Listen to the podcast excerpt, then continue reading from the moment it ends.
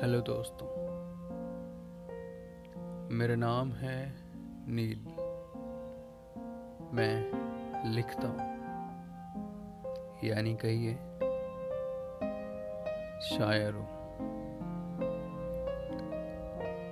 आज से आप सुनेंगे, मेरा लिखा हुआ वो सब कुछ जो मैंने आज तक किसी को नहीं सुनाया, कहीं पे नहीं गाया। तो बस, मेरे साथ, मेरे सफ़र की शुरुआत करने के लिए जुड़ जाइए मेरे साथ।